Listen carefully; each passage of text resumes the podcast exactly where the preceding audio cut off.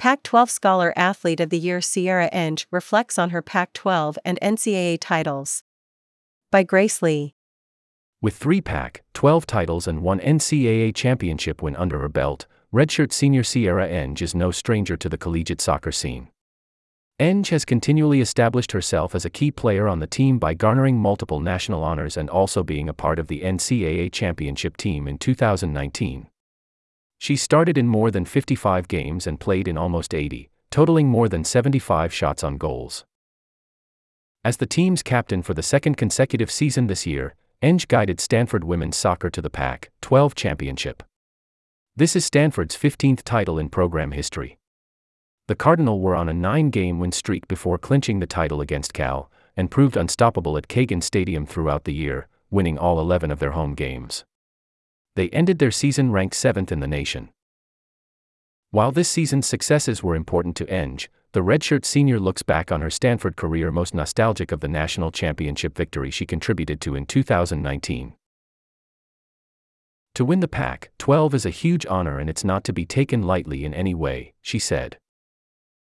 But a national title is something different and I'll never forget celebrating on the field. There are, only, a few people that can say they've won a national championship, so I feel very fortunate to say that I have. Though Enge was officially on the team her freshman year, she didn't make many appearances on the field until her second year as a redshirt freshman. It hasn't been an easy journey and I've had to work really hard during my whole experience.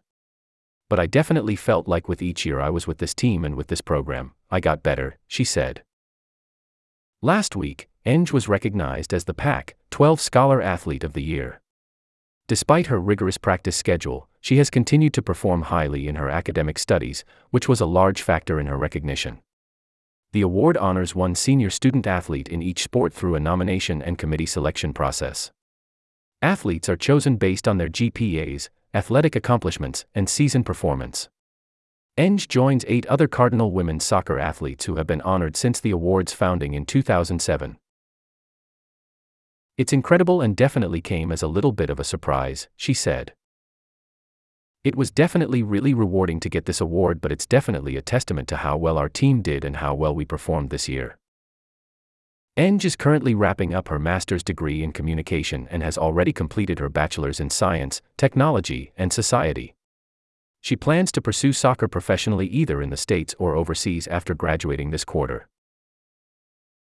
I'm definitely going to be pursuing my passion for soccer and see where that takes me, Enge said.